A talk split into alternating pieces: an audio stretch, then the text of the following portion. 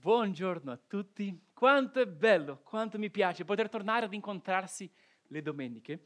Uh, so che le misure di sicurezza, la mascherina, la distanza, eccetera, è un, un piccolo fastidio, però um, quanto è bello ritrovare la gioia di incontrarsi, no? vivere un giorno di festa in famiglia, la domenica di fede. Non c'è niente che si paragoni ad una buona domenica, almeno è il mio giorno preferito della settimana. Parliamo molto come Chiesa di uscire fuori, di portare il Vangelo a chi non crede, di incontrarsi in case. Crediamo che la nostra fede è rilevante per tutte le aree della vita.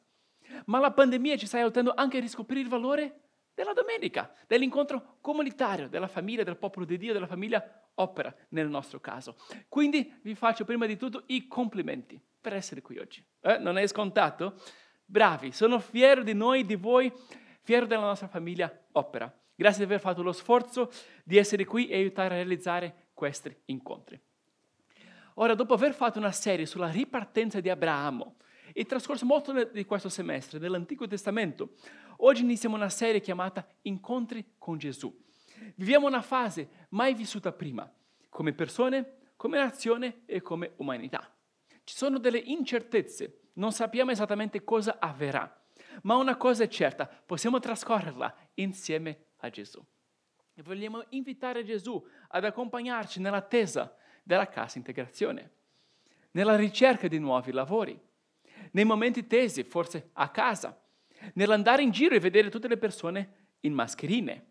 Parleremo di incontrare Gesù al lavoro, per la strada, in famiglia e oggi di incontrare Gesù al Tempio al Tempio. Ciò che davamo per scontato, forse prima, oggi è molto speciale, venire ad incontrare Gesù al Tempio. Vorrei focalizzarmi su una storia molto bella, l'unica finestra che mostra gli anni di formazione di Gesù, tra la sua nascita e il suo ministero quando era già adulto. Si trova alla fine di Luca, capitolo 2. Leggiamo come inizia. È questa. I suoi genitori andavano ogni anno a Gerusalemme per la festa di Pasqua. Quando giunse all'età di 12 anni, salirono a Gerusalemme, secondo l'usanza della festa. Cioè sappiamo che Gesù crebbe a Nazareth, in Galilea. E come la maggior parte dei giudei dell'epoca, la sua famiglia andava ogni anno a Gerusalemme per celebrare la Pasqua. Da come la storia si svolge, capiamo che c'erano Giuseppe, Maria e dei parenti. Io immagino una bella comitiva, fatta da zii, da cugini, da compaesani, un'enorme avventura per un ragazzo di 12 anni chiamato Gesù. Apro una parentesi però, prima di proseguire con la storia, perché c'è chi parla della perpetua verginità di Maria, come se fosse rimasta vergine per sempre. Sì, era vergine quando concepì Gesù. La Bibbia racconta che si trovò incinta per opera dello Spirito Santo. Ma poi vediamo dai Vangeli che Giuseppe e Maria si sposarono ed ebbero altri figli. Qui si parla dei genitori di Gesù. Più avanti nella storia Maria dice, ecco, tuo padre e io ti cercavamo, lo dice a Gesù.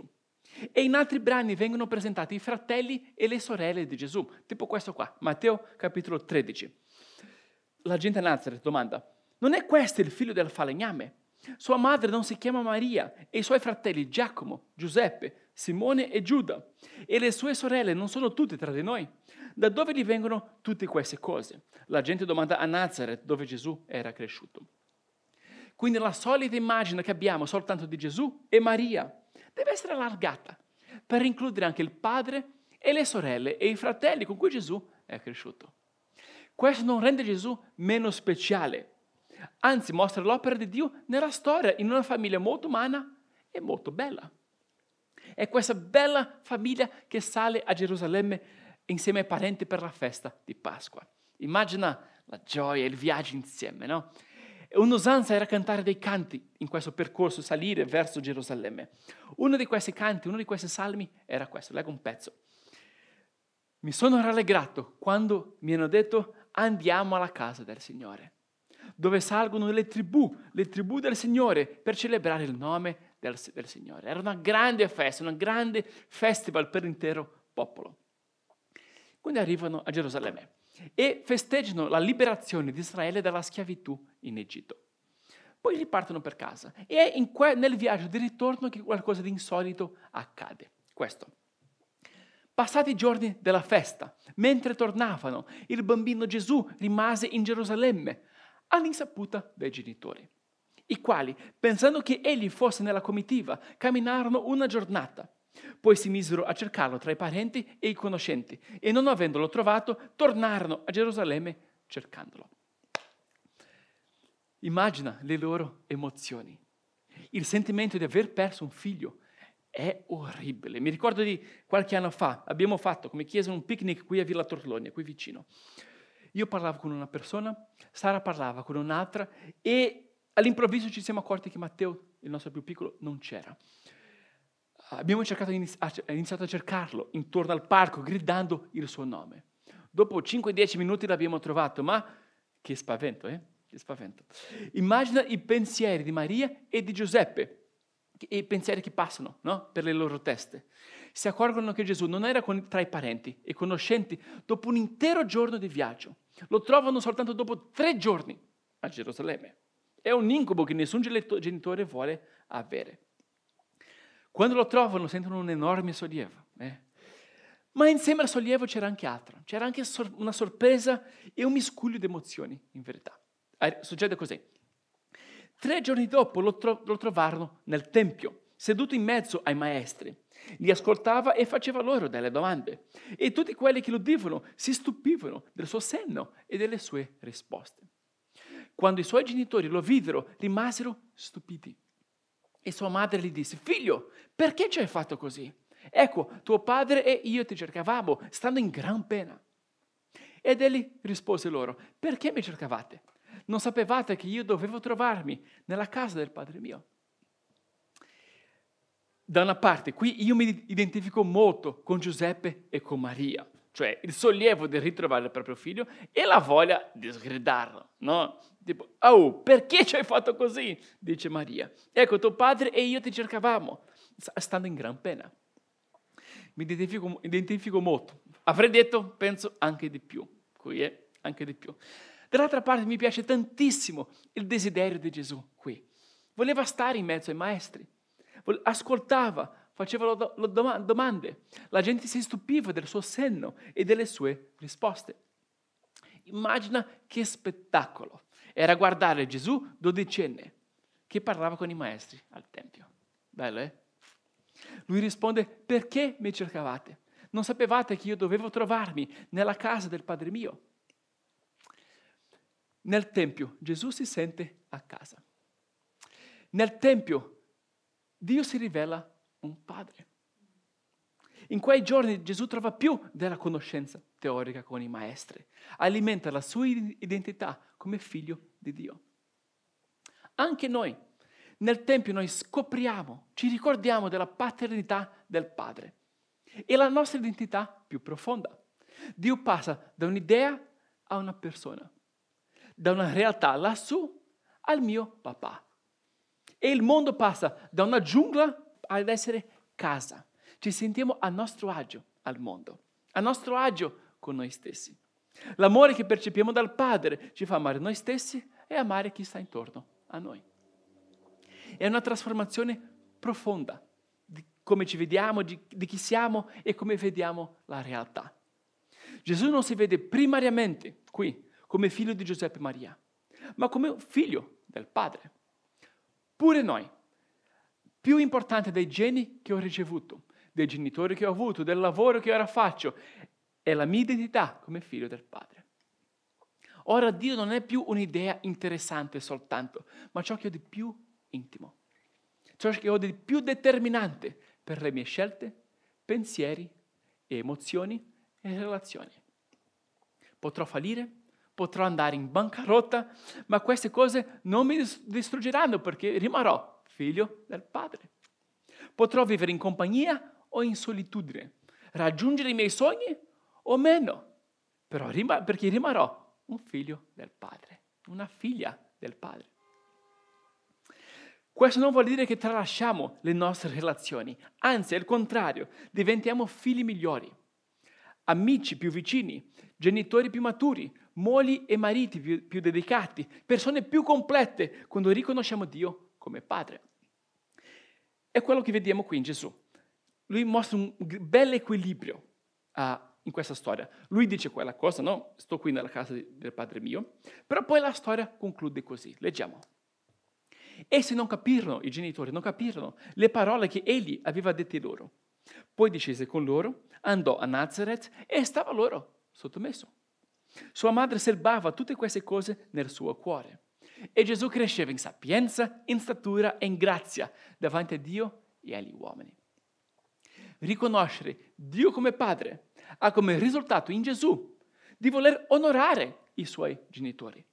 Stava loro sottomesso come un buon ragazzo minorenne. È questo equilibrio, il rapporto con Dio che plasma e purifica i rapporti umani. Questo equilibrio lo fa crescere poi in tutti i sensi. Luca racconta che Gesù crebbe intellettualmente, fisicamente e spiritualmente. Cresceva in sapienza, in statura e in grazia davanti a Dio e agli uomini. È ciò che desidero per tutti noi ora arrivando a noi. Queste tre svolte fatte da Gesù. La sua fame individuale per Dio, il ripensare le nostre vite alla luce de, di essere figli del Padre e crescere in sapienza, in statura e in grazia. Viviamo queste tre svolte anche noi. Mi auguro primo che il nostro periodo in quarantena eh, ci abbia reso più attenti, più sensibili, più interessati, più affamati per le cose di Dio. Siamo come Gesù che si trattiene, ascolta, fa domande e riflette. In questa storia vediamo Gesù concretizzare il passaggio da una fede ereditata dai genitori e dalla società ad una fede propria, sua. I genitori erano partiti per lui, però lui stava lì. Noi cerchiamo di fare il nostro meglio come Chiesa, però amo quando qualcuno mi dice non mi basta, voglio di più, cioè inizia a leggere, a informarsi, a studiare. È bello. Mi ricordo quando io avevo 12 anni, ebbi una fase di tanto interesse spirituale. Andare in chiesa era profondamente significativo. Fu quando afferrai il Vangelo per davvero e fui battezzato. Oggi voglio vivere, provo a vivere con la fame di quel ragazzo, con il fascino di quel ragazzo. È la prima svolta. La seconda è questa, è ripensare la, la tua vita alla luce di Dio Padre. Chiedi che Dio ti riveli oggi, in questa settimana, un'area della tua vita che vi, non vivi ancora con la serenità di un figlio del Padre. Forse un tuo modo di agire, di pensare, di sentire, oppure una ferita non guarita, come concepisci il passato, come concepisci il futuro, come rispondi alla domanda chi sono io, dove vado, eccetera. Con Dio puoi sentirti a casa. Con Dio stai proprio bene. È come quei bei ricordi di infanzia, i viaggi in famiglia. Con Dio stiamo così, siamo in famiglia. E con Dio viviamo la terza svolta, la crescita in tutti i sensi. Amo questa descrizione qui di Gesù, che Gesù cresceva in sapienza, in statura e in grazia, davanti a Dio e agli uomini. Una crescita vera, una cres- crescita equilibrata. Non ciò che forse si direbbe oggi, che qualcuno cresce in followers, in likes e in arroganza davanti agli altri e più che altro davanti a se stesso. No, Gesù cresceva in sapienza, in grazia e come conseguenza anche in statura. Prima di tutto davanti a Dio e poi davanti agli uomini. Pure io voglio crescere prima di tutto in grazia.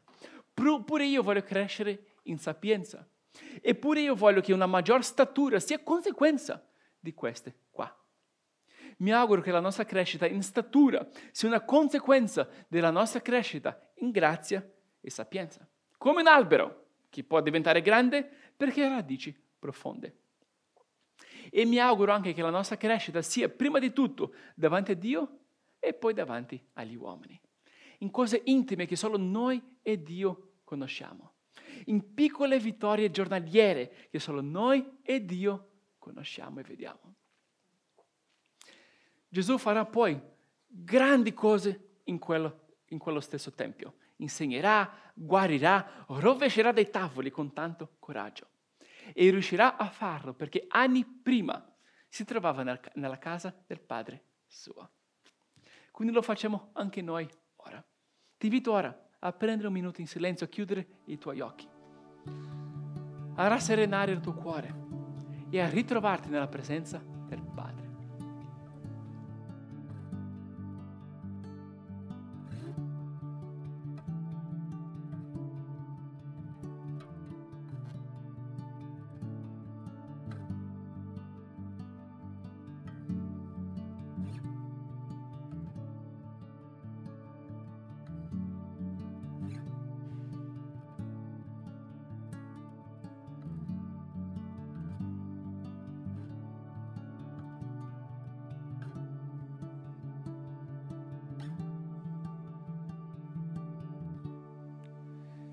Signore, noi oggi riconosciamo che tu sei il nostro Padre.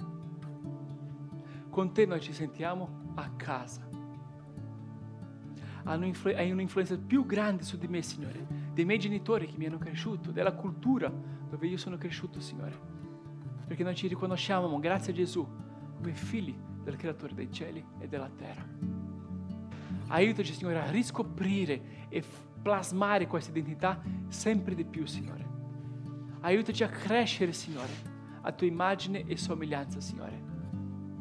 Cresci in statura, in sapienza e in grazia, Signore. Vogliamo essere figli tuoi, non solo nell'espressione popolare, essere figli di Dio, però veramente, Signore, che il tuo carattere, il tuo cuore possa essere plasmato all'interno di noi, Signore. Noi ti riconosciamo, ti preghiamo e ti adoriamo ancora, Signore. Grazie al tuo Figlio Gesù. Amen.